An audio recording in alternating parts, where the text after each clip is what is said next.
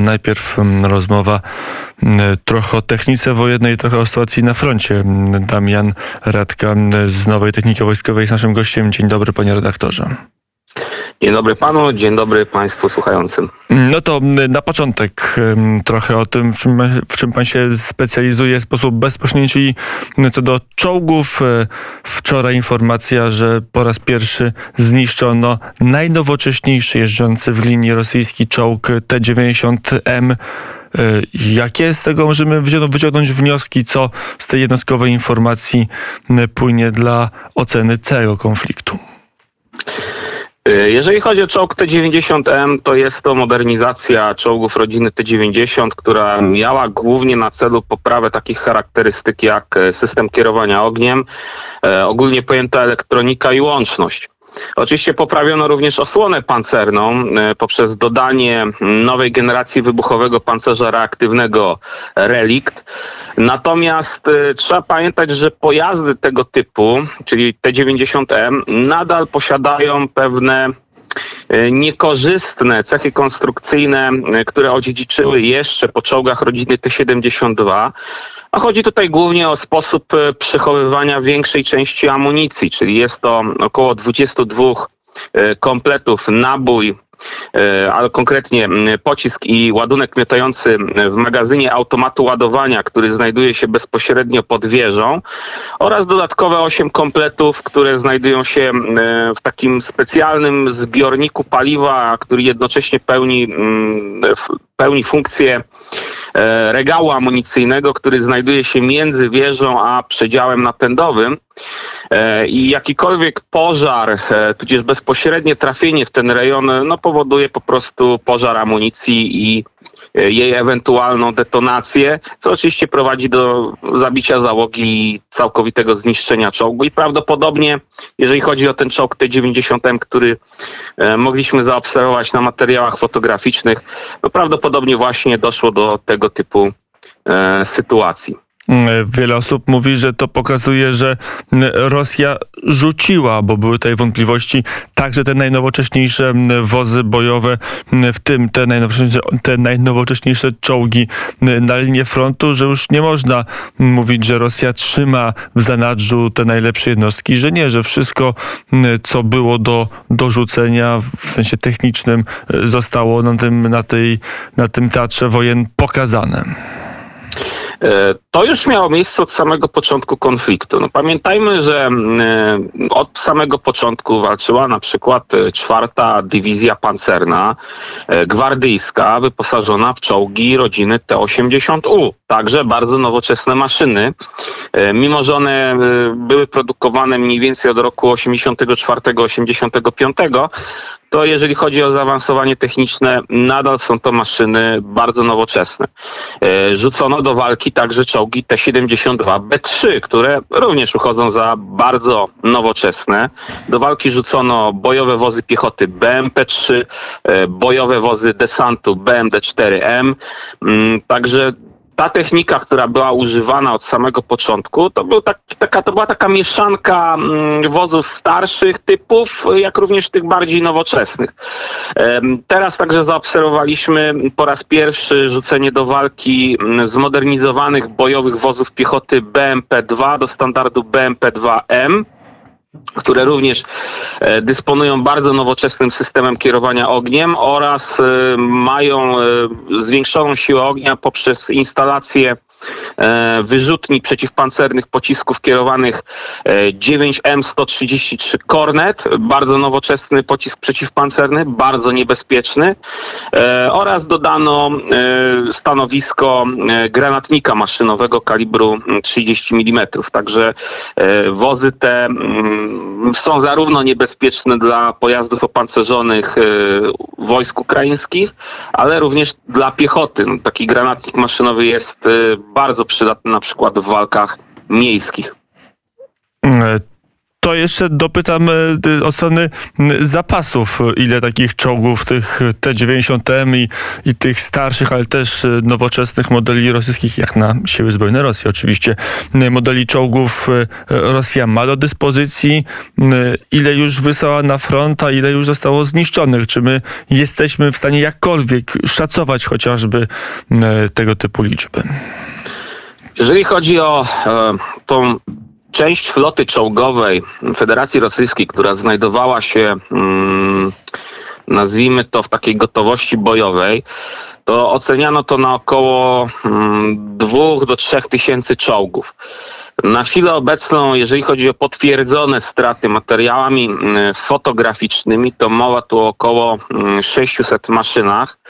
Natomiast Ukraińcy podają już ponad 1000. No, trzeba pamiętać o tym, że mm, to, że są mm, źródła potwierdzające 600 maszyn, to oczywiście nie oznacza, że wszystkie maszyny zostały sfotografowane i policzone.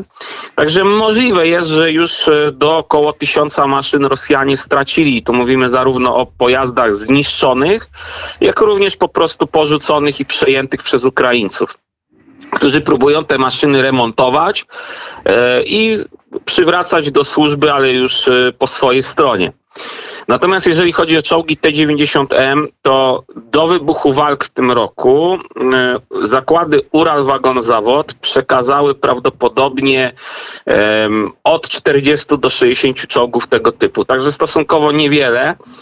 E, na chwilę obecną potwierdzone mamy użycie na Ukrainie jednego lub dwóch e, tego typu czołgów, e, bowiem e, jakiś czas temu ukazały się fotografie jednej maszyny sprawnej, no i niedawno, czyli wczoraj, e, tego pojazdu zniszczonego. Natomiast nie wiemy, czy jest to jeden ten sam czołg, czy dwa różne czołgi.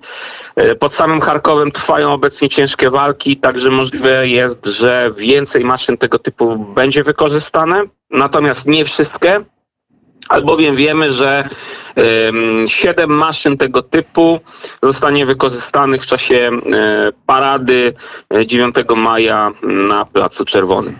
Będą jechały w ugrupowaniu, ale dobrze pamiętam, 10 czołgów, 7 już wspomnianych T-90M i 3 T-14 mm, Armata. To może jeszcze w naszej rozmowie gdzieś ta mm, parada z 9 maja w Moskwie się pojawi. Wróćmy jeszcze mm, na Ukrainę. Na ile te straty to już są straty, które powodują, że potencjał militarny rosyjski jest osłabiony wyraźnie, że Rosja tracąc te powiedzmy pod tysiąc czołgów zniszczonych, e, przejętych, porzuconych, że, że, że siły zbrojne Rosji będą miały z tego powodu ograniczone możliwości ofensywne na Ukrainie.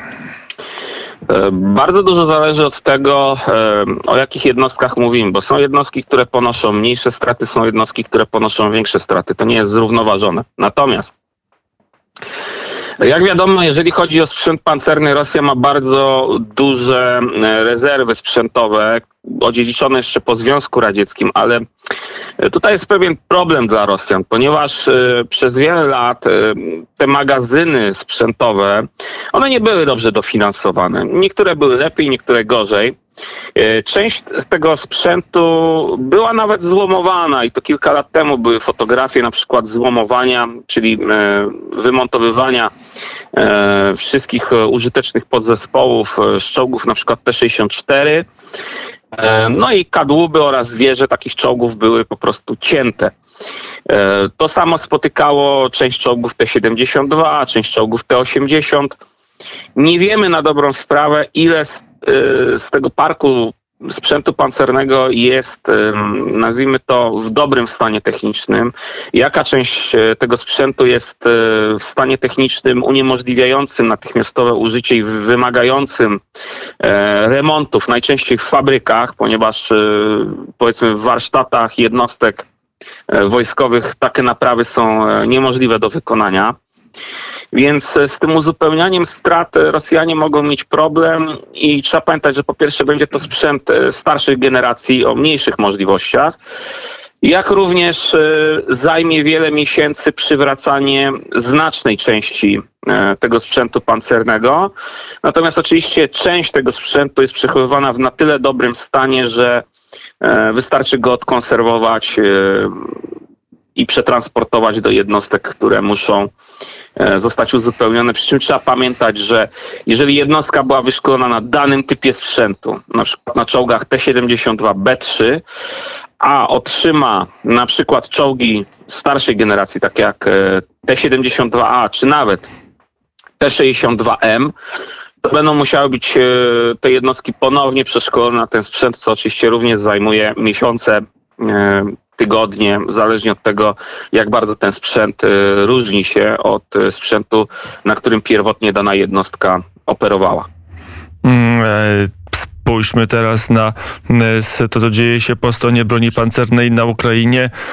Mamy już kilka dni temu potwierdzenie, że około 200 przeszło, 200 czołgów T-72 z Polski trafiło na Ukrainę, a tam trafiały też tego typu maszyny z innych państw NATO.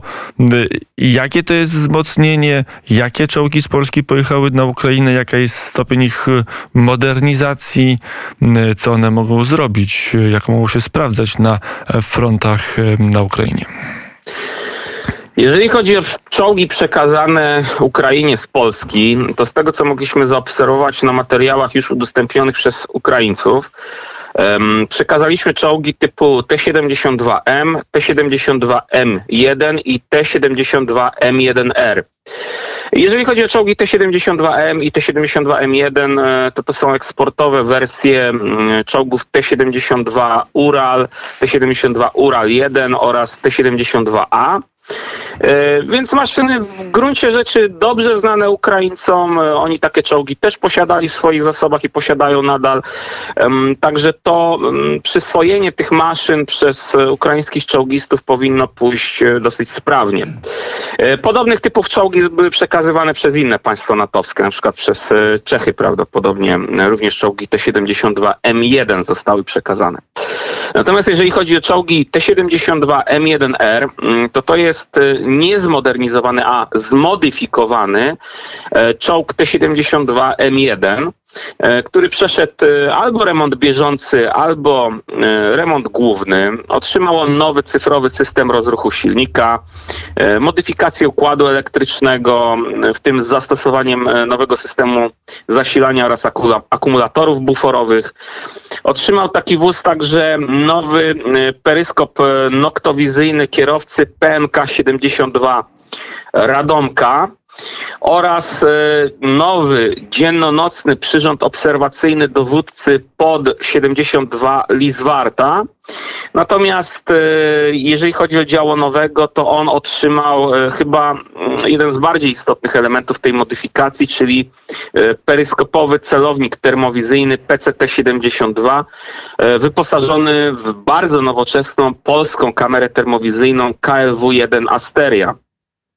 I Dzięki tym modyfikacjom oraz także modyfikacjom łączności te czołgi mogą być dosyć sprawnie wykorzystywane na polu walki, pomimo tego, że one w gruncie rzeczy nadal są przestarzałe. E, wozy te otrzymały cyfrowe środki łączności wewnętrznej i zewnętrznej e, z rodziny PR4G Fastnet, e, zintegrowane z systemem BMS, BMS, czyli Battle Management System, a więc system zarządzania polem walki. Natomiast Prawdopodobnie, jeżeli chodzi o łączność, to systemy łączności produkcji y, polskich firm zostały wymontowane i zastąpione ukraińskimi odpowiednikami. Mimo wszystko dzięki nowym systemom obserwacyjnym te czołgi będą mogły być dosyć sprawnie wykorzystywane, szczególnie w trudnych warunkach atmosferycznych lub w nocy, gdzie nad e, przynajmniej niektórymi typami rosyjskich czołgów będą miały pod tym względem znaczącą przewagę. E, przeszło 200 maszyn. E, to w Pana opinii może zmienić obraz wojny mm, na Ukrainie? Na pewno pozwoli Ukraińcom na dość znaczne uzupełnienia. Pamiętajmy, że Ukraińcy używają liczebnie dużo mniejszych batalionów czołgów. U nich to jest 31 maszyn, u nas 58. Także jeżeli licząc według etatu Wojska Polskiego przekazaliśmy około 4 batalionów czołgów, no to Ukraińcy będą mogli uzupełnić dużo większą ilość batalionów w swoich siłach pancernych. Natomiast które jednostki zostaną uzupełnione, no to się dopiero okaże. E, zobaczymy też, czy przypadkiem Ukraińcy nie wprowadzą na tych czołgach jakichś e, dalszych e, swoich już modyfikacji. Na przykład wskazane by było, aby czołgi uzupełnić o moduły wybuchowego pancerza reaktywnego, co pozwoliłoby na zwiększenie przeżywalności tych maszyn. Niestety w Polsce tego z tymi czołgami nie zrobiono, nie zainstalowano modułów polskiego pancerza reaktywnego ERAWA. E, prawdopodobnie dlatego, żeby wozu nie obciążać e, dodatkową masą, musimy pamiętać, że te czołgi nie otrzymały nowych, e, wzmocnionych silników o większej mocy, tylko nadal używają oryginalnych silników W46-6 o mocy 780 koni mechanicznych. Także no zobaczymy, czy Ukraińcy wprowadzą tutaj swoje modyfikacje, czy po prostu będą te czołgi wykorzystywać w takiej konfiguracji, w jakiej zostały dostarczone.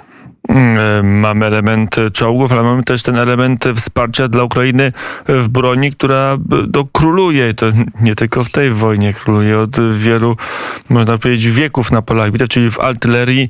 Na ile to może zmienić obraz? Te wszystkie dostawy i haubicji, i armat, i systemów rakietowych natowskich, które w tej chwili płyną na Ukrainę. Może zmienić dość znacząco. Tutaj dostarczane są za, zarówno systemy artyleryjskie, nazwijmy to w kalibrach e, jeszcze radzieckich, takich jak na przykład e, samobieżne armatochaubice 2S1 Goździk kalibru 122 mm. Bardzo popularne e, armatochaubice tego typu w państwach byłego Układu Warszawskiego, byłego Związku Radzieckiego. Ukraińcy również je wykorzystują, także sprzęt im znany, możliwy do bardzo szybkiego wdrożenia. Wiemy, że Amerykanie przekazują przekazali holowane, lekkie armatochaubice kalibru 155 mm M777. Także bardzo dobre uzbrojenie, chociaż trzeba pamiętać, że to jest artyleria holowana. Ona ma mniejszą mobilność i mniejszą przeżywalność niż e, artyleria samobieżna. Natomiast na pewno będzie użyteczna, szczególnie jeżeli dostarczone zostaną nowoczesne typy amunicji, w tym szczególnie e, kierowanej. To się oczywiście okaże. Natomiast Amerykanie mogliby tutaj dostarczyć na przykład e, kierowane pociski Excalibur, e, które pozwalają takim armatochaubicom jak M777 osiągnąć zasięg około 40 kilometrów plus minus. E, i pozwalają precyzyjnie razić cele, szczególnie te e, istotne, na przykład stanowiska dowodzenia, jakieś istotne pojazdy specjalistyczne, takie jak radary artyleryjskie, e, wozy dowodzenia, wozy rozpoznania artyleryjskiego, tego typu rzeczy. Ukraińcy również domagają się na przykład od Amerykanów przekazania artylerii rakietowej, takich systemów jak e, M270 czy M142 e, HIMARS. E, zresztą M142 HIMARS kupiono także dla Wojska Polskiego. Czekamy na dostawy. Bodajże w przyszłym roku powinny się pojawić. I tego typu systemy artyleryjskie mają bardzo duży zasięg, bardzo dużą precyzję rażenia celów więc na pewno również byłyby przydatne, mm, aby razić, e, tak jak już wspomniałem wcześniej, na przykład stanowiska dowodzenia, ale także e, na przykład jakieś bazy zaopatrzeniowe e, z paliwem lub amunicją. Także jak najbardziej artyleria ma tutaj duże znaczenie i może mieć wpływ na wynik walk. Mm, to już na koniec dla polskiej armii, co oznacza przekazanie mm, czołgów T-72? No musimy pamiętać, że przekazaliśmy cztery bataliony czołgów. E, tak naprawdę to po prostu jest ich przyspieszone wycofanie z eksploatacji, które już było planowane. Przypomnę, że w tym roku podpisaliśmy już umowę e, na zakup 250 czołgów e, M1A2 SEP V3 Abrams ze Stanów Zjednoczonych, które miały zastąpić te czołgi. No oczywiście tutaj wojna pokrzyżowała pierwotne plany, to znaczy te 72 miały służyć do czasu, aż nowe czołgi po prostu dotrą do Polski i będzie można rozpocząć ich e, wymianę. No tutaj musieliśmy przyspieszyć e, część tych planów poprzez przekazanie tych czołgów Ukrainie, która ich po prostu potrzebuje. E, na chwilę obecną prawdopodobnie tą lukę uzupełnią nasi sojusznicy. Tutaj Brytyjczycy deklarowali się, że mogliby przysłać pododdziały pancerne wyposażone w czołgi Challenger 2, które funkcjonowałyby pod polskim dowództwem. Tutaj warto sprecyzować, że nie chodzi o przekazanie wojsku polskiemu, czy też sprzedaż wojsku polskiemu czołgów Challenger 2, tylko po prostu te pododdziały brytyjskich czołgistów z ich maszynami funkcjonowałyby pod polskim dowództwem jako takie uzupełnienie tej luki. Oczywiście są także w Polsce Amerykanie. E, no i zobaczymy, co będzie dalej. E, być może e, Ministerstwo Obrony Narodowej będzie przyspieszało program WILK, czyli pozyskania docelowego typu nowego czołgu, który miałby zastąpić w służbie pozostałe w Wojsku Polskim, bo jeszcze trochę ich zostało, czołgi T-72, czołgi PT-91 oraz czołgi Leopard 2. E, a być może e, w jakiejś innej formie, na przykład w formie leasingu, na przykład ze Stanów Zjednoczonych, więcej czołgów typu Abrams, tylko starszych wersji e, zostałoby pozyskanych dla Wojska Polskiego jako takie uzupełnienie. No ale to Musimy poczekać na decyzję, na ich ogłoszenie i zobaczymy, e, jak ta sytuacja zostanie rozwiązana. 250 czołgów Abrams to cztery bataliony. Wiemy już, że zmieni się struktura 18 dywizji, która będzie miała trzy bataliony czołgów, właśnie czołgów Abrams. To znaczy 18 Dywizja Zmechanizowana będzie posiadała cztery bataliony czołgów Abrams, natomiast y, trzy bataliony będą podporządkowane pod y, pierwszą brygadę pancerną, natomiast jeden batalion będzie podporządkowany pod 19 y, Brygadę Zmechanizowaną. E, będzie to znaczące wzmocnienie na naszej ścianie wschodniej. E, ogólnie cała 18 Dywizja Zmechanizowana jako Pierwsza otrzyma także bojowe wozy piechoty Borsuk, e, których e, no, na szczęście wdrożenie zbliża się dużymi krokami. E, w tym roku już powinno zakończyć się badanie zakładowe pierwszego prototypu. Mają zostać dostarczone kolejne cztery egzemplarze właśnie do 18 Dywizji zmechanizowanej w celu takich testów poligonowych w takim normalnym reżimie, jak to się odbywa w wojsku. No i mają rozpocząć się także w tym roku badania kwalifikacyjne, czyli państwowe, e, których pozytywne zakończenie będzie oznaczało możliwość rozpoczęcia e, procedury rozpoczęcia produkcji seryjnej oraz wdrażania e, tych wozów bojowych do służby. No i jako pierwsza to, ale tak? to, tutaj jako pierwsza dostanie też pododdział z 18 dywizji, tylko chciałem dopytać, bo to pokazuje, jakbyśmy robili z 18 dywizji zmechanizowanej jakąś taką super nowoczesną jednostkę operacyjną. E, tak, tylko to raczej wynika po prostu z jej położenia, czyli priorytet jest e, nakierowany na to, aby wpierw wzmocnić e, ścianę wschodnią, ponieważ tam znajduje się najbardziej prawdopodobny mm, przeciwnik. Natomiast sukcesywnie oczywiście kolejne dywizje również będą z czasem przezbrajane, tylko trzeba się uzbroić w cierpliwość, bo przezbrajanie tak dużych formacji jak dywizje, no niestety potrwa wiele lat. E, miejmy nadzieję, że będzie to następowało, postępowało sprawnie, więc wtedy ten okres czasu się skróci, no ale no, trzeba też brać pod uwagę, że być może gdzieś po drodze będą jakieś problemy, które trzeba będzie rozwiązać i spowodują one opóźnienia w przezbrajaniu kolejnych jednostek. Miejmy nadzieję, że to nie nastąpi. No i po prostu uzbrójmy się w cierpliwość. Najważniejsze jest to, aby Wojsko Polskie w końcu otrzymało nowoczesny sprzęt i było dobrze przygotowane do wykonywania swoich celów i obrony państwa polskiego. To już na koniec wróćmy do techniki wojskowej. Bojowy wóz piechoty Borsuk. Co możemy o nim powiedzieć, bo to jest produkcja w dużej części tworzona w Polsce cały projekt jest polski, część części jest e, zapewne importowana, ale składana i, robiona w Polsce. Na ile to jest udana konstrukcja? Możemy już cokolwiek o, o jej możliwościach bojowych powiedzieć? E, Biorąc pod uwagę takie informacje, jakie na chwilę obecną posiadamy, e, to możemy być bardzo dumni z naszych e, inżynierów, e, bo zaprojektowali bardzo dobry pojazd. On oczywiście ma swoją specyfikę, ponieważ jest to stosunkowo lekki bojowy wóz piechoty. On e, z założenia ma mieć zdolność do pływania. Natomiast e, to nie jest tak, że ochrona pancerna została w pełni poświęcona, bowiem nasi inżynierowie zaprojektowali ten wóz tak, że może on przyjąć na siebie dodatkowe moduły opancerzenia, oczywiście kosztem pływalności. Po zainstalowaniu dodatkowego opancerzenia jego masa wzrośnie. Natomiast on ma bardzo ciekawą konstrukcję, bo na przykład e, kadłub jest tak zaprojektowany, że nawet e, nie mając dodatkowego opancerzenia, z przodu jest on w stanie wytrzymać. E, większość typów amunicji przeciwpancernej w radzieckim kalibrze 30 na 165 mm, czyli na przykład e, amunicji przeciwpancernej pełnokalibrowej oraz y, przeciwpancernej amunicji podkalibrowej ob, ym, stabilizowanej obrotowo, y, czyli z krótkim rdzeniem y, do radzieckich armat automatycznych kalibru 30 mm stosowanych na przykład y, w wozach y, BMP-2, BMP-3, y, BMD-4, BMD-4M.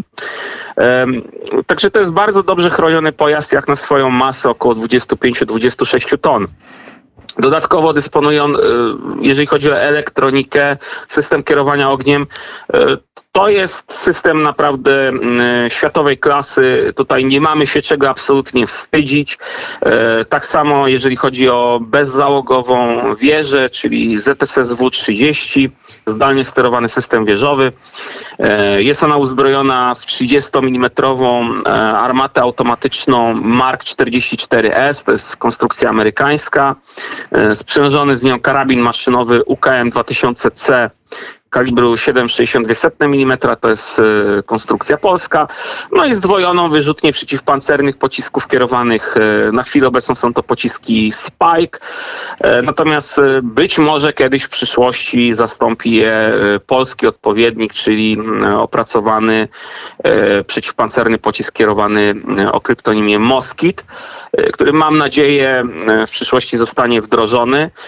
Oczywiście tutaj pewne komponenty tego wozu oprócz e, i przeciwpancernych pocisków kierowanych e, też są zagranicznej konstrukcji, na przykład e, zespół napędowy, czyli silnik oraz przekładnia główna.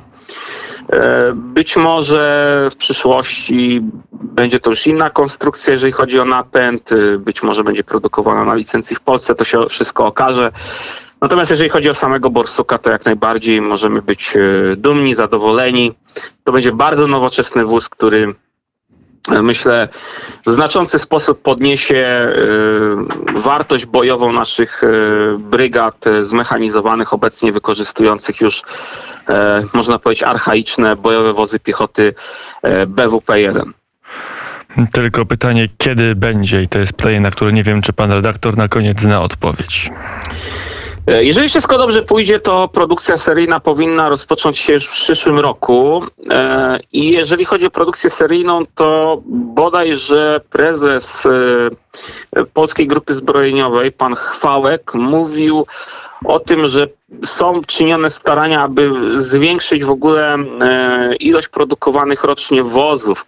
Początkowo mówiło się o batalionie rocznie, czyli to około 58 wozów. Na chwilę obecną być może uda się zarówno zwiększyć możliwości produkcyjne, e, jak również możliwości absor- absorpcyjne Wojska Polskiego, bo o tym trzeba pamiętać. To, że fabryka jest w stanie wyprodukować pewną ilość sprzętu, to nie znaczy, że ten sprzęt może być tak od razu wchłonięty przez Wojsko Polskie, ale być może tą ilość uda się ogólnie zwiększyć do dwóch batalionów rocznie, czyli to będzie około 116 wozów. A potrzebujemy ich ile? No, e, przynajmniej 800 egzemplarzy, a prawdopodobnie e, razem z wersjami specjalistycznymi, bo oprócz e, wariantu bojowego wozu piechoty powstaną także inne wersje, na przykład wozy dowodzenia, Wóz opancerzone medyczny, ewakuacji tak, medycznej, tak, sanitarki. tak, tak. To będzie potrzeba wyprodukowania ponad tysiąca wozów. 10 lat. To może wydawać się dużo w kontekście wojny na Ukrainie. E, Dziękuję bardzo za e, rozmowę. Damian Radka, e, Nowa Technika Wojskowa, był gościem Radia Wnet. Dziękuję bardzo za, za wywiad. Dziękuję bardzo i do usłyszenia. Do usłyszenia.